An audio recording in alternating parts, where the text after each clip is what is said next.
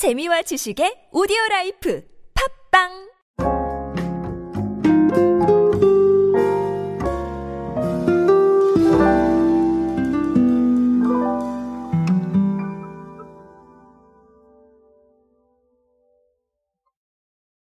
메타버스라는 단어로 제가 사실 소개를 드리는 게 다소 버거울 정도로 사실 사례가 많이 나오고 있죠. 어, 여러분들도 기사나 뭐 미디어를 통해서 많이 접하셨을 겁니다. 최근에 기관이나 어, 기업 정말 가리지 않고 사례가 점점 많아지고 있는데요.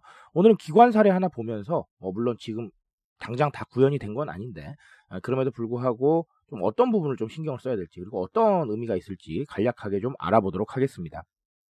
안녕하세요 여러분 노준영입니다. 디지털 마케팅에 도움되는 모든 트렌드 이야기들 제가 전해드리고 있습니다. 강연 및 마케팅 컨설팅 문의는 언제든 하단에 있는 이메일로 부탁드립니다.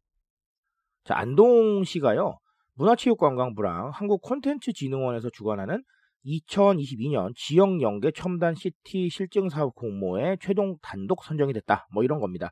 그래서 안동에 가시면 유교랜드라는 게 있습니다. 그래서 그 유교랜드를 국내 최초 메타버스 안동 유교 박물관으로 새롭게 탈바꿈을 시킨다. 자, 이게 안동시의 계획입니다. 자, 그래서 뭐, 이, 뭐, 국비 얼마 든다, 뭐, 지방비 이런 건 제가 따로 말씀을 드릴 건 아니고요. 아, 어떤 것들을 하냐면, 메타 안동 유교 박물관, 그러니까 메타버스 환경을 아예 구축을 하는 거죠. 그리고 meta human, 음성 대화 인터페이스, virtual influencer, 실감 interactive 콘텐츠, 요거 미디어 아트 쪽이라고 합니다. 그리고 LED media wall, 자 이런 것들을 세부 사업으로 진행을 하겠다 이렇게 밝혔습니다. 아, 사실 기업들도 그렇지만 기관에서 지금 메타버스 사례가 굉장히 많아지고 있어요. 그러니까 이런 것들을 사업으로 진행을 하기도 하고 아니면 프로젝트로 진행을 하기도 하는데 아, 결국은 현재의 트렌드에 맞게 움직이고 있는 것이고 그리고 이후의 시대를 대비를 하는 거죠. 저는 그렇게 생각을 합니다. 자, 그런데 사실 여기에서 한 가지 굉장히 좀 신경을 쓰셔야 될 부분들이 있어요. 그게 뭐냐면 자, 이런 식으로 굉장히 탈바꿈을 시키고 있습니다. 아, 탈바꿈을 시킨다는 건 현실에 있는 공간을 네, 가상에 구현을 하고 현실과 가상의 연결을 추구를 한다는 것이죠. 이 개념 자체는 굉장히 좋습니다. 자, 그런데 제가 제 책인 어, 이것이 메타버스 마케팅이다. 그래서 가장 강조드렸던 건 뭐냐면 액션을 생각을 하셔야 돼요. 이 액션이라는 건 사람들이 와서 여기에서 무언가를 할 수 있는 것들을 만들어줘야 되고요. 이 할 수 있는 것들이 뭐 다양한 이야기들을 담을 수가 있을 겁니다. 예를 들면 뭐 가상 공간에 아예 몰입하는 어, 이런 체험 액션이라든지 아니면 현실과 가상 공간을 연결하는 것도 될 겁니다.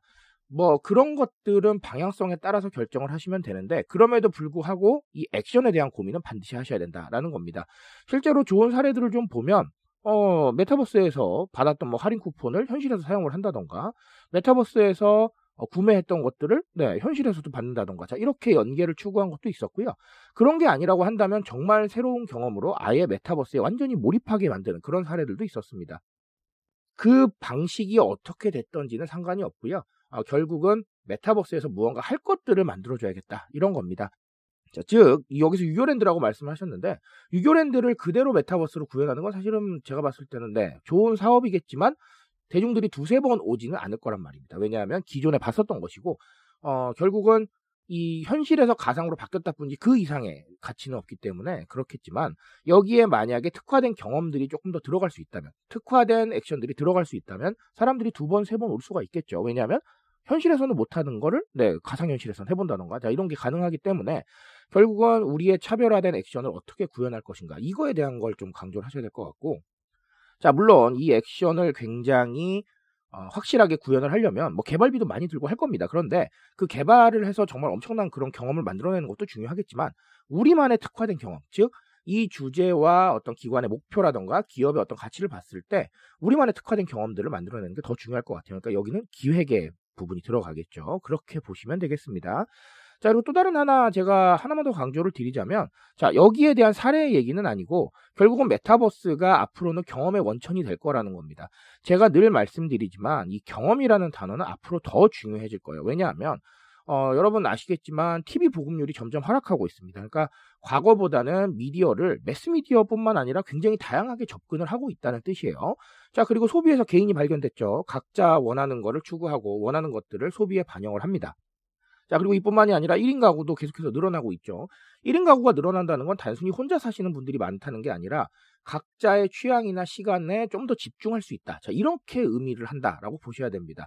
이런 상황에서 어떤 지배적인 한 가지 방향성이나 우리가 어, 제공자로서 모든 걸 다 컨트롤할 수 있는 부분은 점점 어려워질 겁니다. 그러니까 결국은 경험할 수 있게 해주고 그 경험을 바탕으로 굉장히 좀 인상적인 자산을 주지 않으면 앞으로는 점점 더, 네, 이 마케팅 메시지를 전달하는 게 어려워지지 않을까라고 저는 생각을 합니다. 그래서 그렇게 경험을 주는 방법도 여러 가지가 있거든요. 네, 근데 그 중에서 좀 접근성도 좋고, 그쵸? 그리고 현재 플랫폼에도 맞고, 이런 방법 중에 하나가 바로 메타버스다. 자, 이렇게 보시면 되겠습니다.